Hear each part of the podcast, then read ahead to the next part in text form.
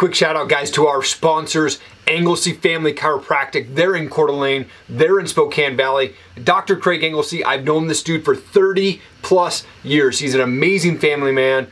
Awesome chiropractor, will get you feeling great. Go check him out. Hey, I also want to give a shout out to The Threads Podcast, Life Unfiltered. Look, listening to this show is like sitting around a campfire with your best friends. The talk is real, the humor is natural, and personal growth is sparked by authenticity. Go check them out. Threads Podcast, Life Unfiltered. Bryce, you're the current XFN Bantamweight champion, man. Thank you so much for your time, man. Yes, I appreciate it. No problem, bro. Good to be here. Real dealer in the spot. Yeah, come on, man. I like to start my shows off at the beginning, man. Where'd you grow up, and what was childhood like for you? Yeah, so I'm from South Florida. I say South Florida because there's a difference. There's South Florida, and then there's the rest of Florida. Okay. So there's like Miami to Palm Beach, and then anything after that, I call that Georgia. I've never been over there. But yeah, so I grew up in living with my mom basically in Boynton Beach, Florida. Yeah. I always played sports growing up, but I never knew what like commitment was, or like I always played just for fun, you know what I mean? Yeah. So I was never like serious about it. And then just growing up, like I kept getting into trouble, and my head wasn't on straight, and I was playing sports, like I was good, but I didn't know how to like fully commit to something. Yeah. So as older I got, I kept getting in like more and more trouble, keep my grades dropping, getting kicked out of school, all that. Thanks. Which actually got me into fighting, so I don't know if you want me to like take it. Yeah, man, come on. Yeah, I mean, I was gonna ask, like, how did you get introduced to MMA, and who introduced you? Yeah, for sure. So like it was like the end of 10th grade. Okay. I had to keep like a certain grade average to be in my school because it was out of my district. Yeah. So I didn't keep that, so I got kicked out of school, and at the same time I was getting in trouble. I got caught up with the cops at like 16 years old.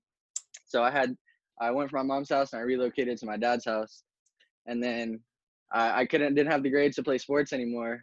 So like we were just like, what are we gonna do with me? You know what I mean? Like, yeah, I didn't have anything. So my dad, I don't know if it was my dad or if like I voluntarily like wanted to go, but there was like this boxing gym right down the street from my dad's. So I just started getting into that.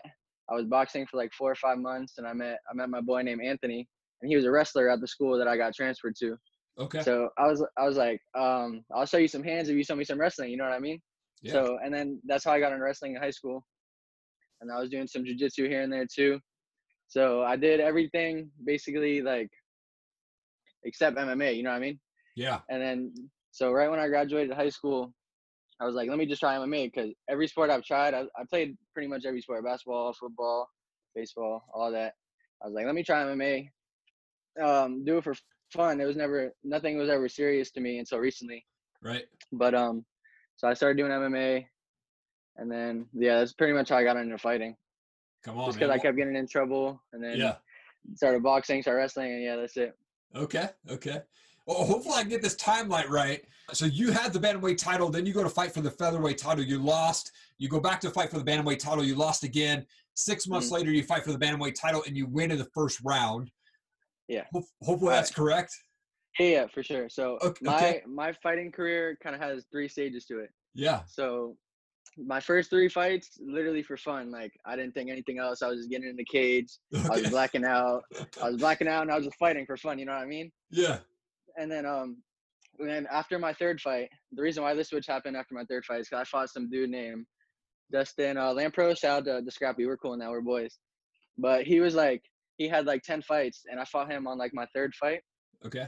And he was training with like Tyrone Woodley, like ATT Coconut Creek, with all the real drillers. Yeah. And then I beat him, like just doing it for fun. Like literally I fought in there, like it was straight instincts. Like I barely like knew what I was doing when I was in the cage, just like off physical talent. I beat him. And at the same time, my boy Jared Tussaud, you probably hear me bring him up a couple of times, but he moved in with me, and we decided we're gonna do this for real. Because we're both talented. We're like, we got nothing else going for us. We just gonna fade. We're gonna fight for our lives. You know what I mean? Yeah. And then after that, I took it a little more serious, but not. I know what it takes to really make it to that next level, and I still wasn't doing the right things. Because after the third fight, I won 2 more, and then I took my first loss, and I took my second loss back to back, and those were my only 2 losses. Yeah. So that's when the second switch came in. And I was like, so what am I really doing right now? Am I going to fight, or what am I going to do? Am I going to join the military? Like, what am I going to do? Yeah, yeah. So, and then after my second loss, I was kind of at the drawing board, like, what am I going to do? And then I got with one of my boys, Jornel Lugo. I don't know if you heard of him. He's doing his thing in the pros. Need to get him on here for sure. But cool. He really got my switch, like what I need to do, like mentally, like it's not just like a physical sport, like what I need to do, like for real. Yeah. Like, I got to really commit to this. Like, I have to put everything into this. And then I had that, after the Coos fight, I fought Jay Ciotti to get the belt back. And then that camp was the best camp I ever had. I put my whole soul into that camp. I put everything I had into that camp. And then he was a game opponent, but I really just cleaned that boy in the first round. Like, he landed one punch the whole fight. And he's he never really got taken out like that in the first round before. And then I did it to him. So yeah, but my game is on a whole nother level now that I made that second switch. And then I had like two more fights lined up after that, but it just kept falling out. And I don't know. I'm just so excited to fight again. But yeah, that's where the second switch came in. Okay. The next fight you see me, it's gonna be legendary. Yeah. Come on, man. And you fought your whole career, if Tapology is correct, with XFN. I've heard nothing but great stuff about those guys, but what's been your experience working with them?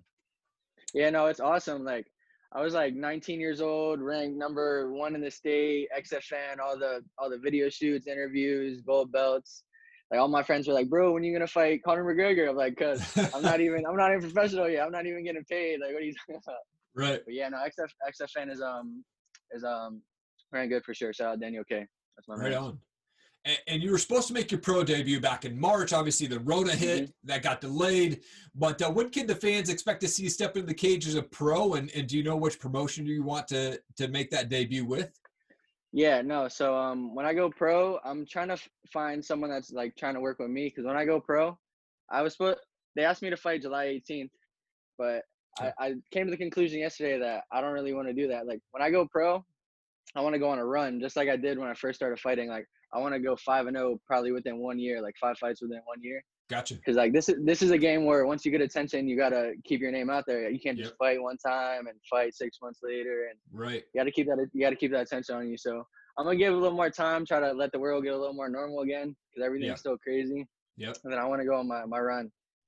These fights coming up, you're gonna see crazy amount of skills I ain't never seen at this level before. Yeah. Now, you fight at 135. Are you planning on staying at 135 as a pro? Hopefully. Every weight cut's getting harder and harder. And I'm still young. Like, I'm still growing into my body. So, but I'll probably end up at 145. Okay. If I'm being honest. Yeah. Being honest, but 135 is where I'm at right now. Okay. I was going to ask, kind of, what's that walk around weight for you and the weight cut process for you? It sounds like it's getting harder, so you probably go to 145. Yeah. So I walk around like 155, but I'm not big. You know what I mean? Like, I'm not that muscular. So when I'm like, I'll be cutting weight with my boys when we all have a fight, and we'll all sit in the sauna for like 30 minutes and they all lose like 10 pounds. I'm over there dying. I only lost like 2 pounds. I still got like 8 pounds to go. Just cause I don't sweat that much. Like, I'm not that big. So cutting weight is just harder for me. Right. But going up to 145, I feel like I'll be healthier, more, like fight week, I'll be more into it instead of just dying, and it'll just be better for me. But I can still make 35 right now, but 45, I'll probably switch soon. Gotcha. Okay. What's the backstage, feelings for you? Are you ever getting nervous or scared to walk out there at all?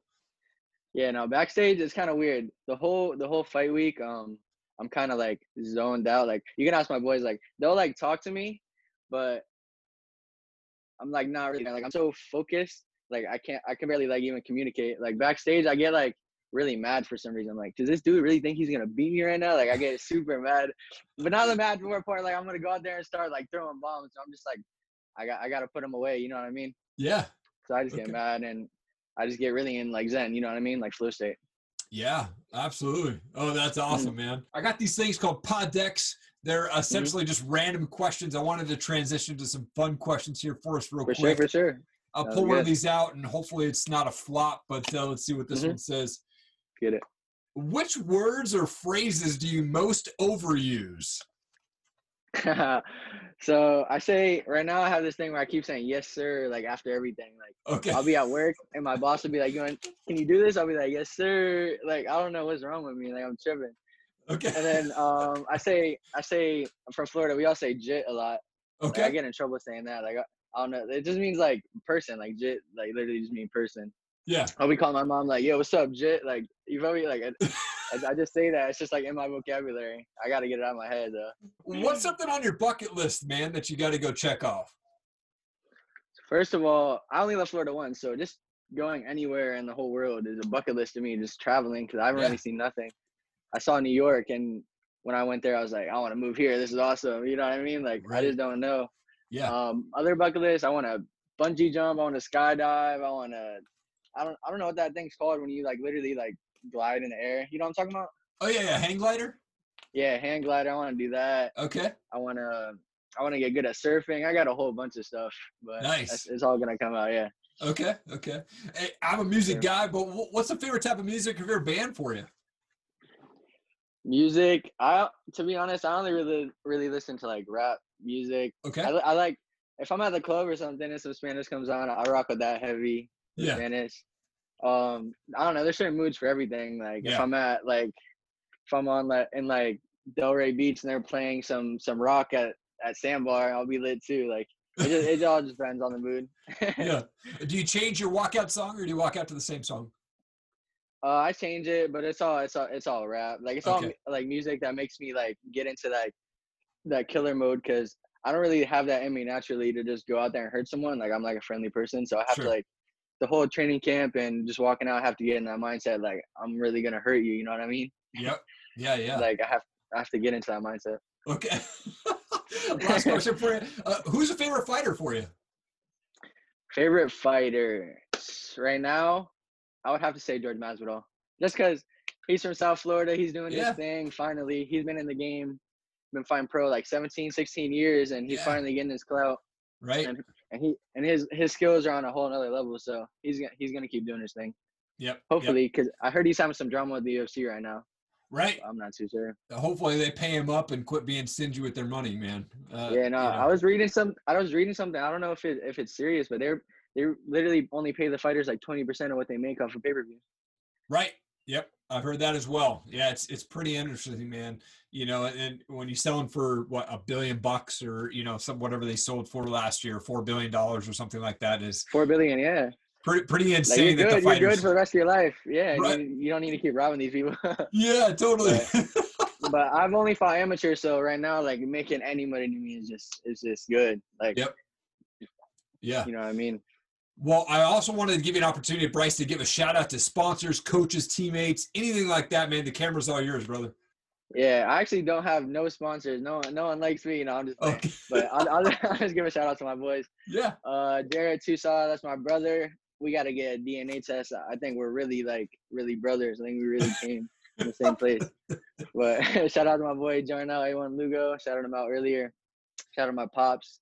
He's probably the only bigger fan of myself than me. Okay. He really believes in me, like, more than anything. Awesome. Shout out to all my boys I turn up with, Callie and Pezzo, Lil Pezzo, Riley, all them boys. Okay. But, yeah, just shout out my people. Awesome, man. Such an honor to have you on my show, dude. I'm excited to see you go pro and continue that win streak you got going there, man. And yeah, the next round I make is going to be legendary. I want you to for sure come out to my next fight. I'm going to hit you up. Oh, nice. Yeah, nice. Dude, it's quite the flight for me, but absolutely, dude. No, I got you. I'll make sure you're good. VIP room everywhere. Hard rock, you good. All right, Bryce. Thanks so much, man, for your time. Such an honor to have you on the show, man. What's going on, guys? Thank you so much for watching this video today. I really appreciate it. If you could go and share this everywhere you can, leave us a review, leave us a rating. We would really appreciate it. That helps us get the word spread out about our podcast and about our show, and we can bring you amazing stories of the people that we bring on for the Bearded Biz and the Top Rated MMA show. Thank you again. Have an awesome day.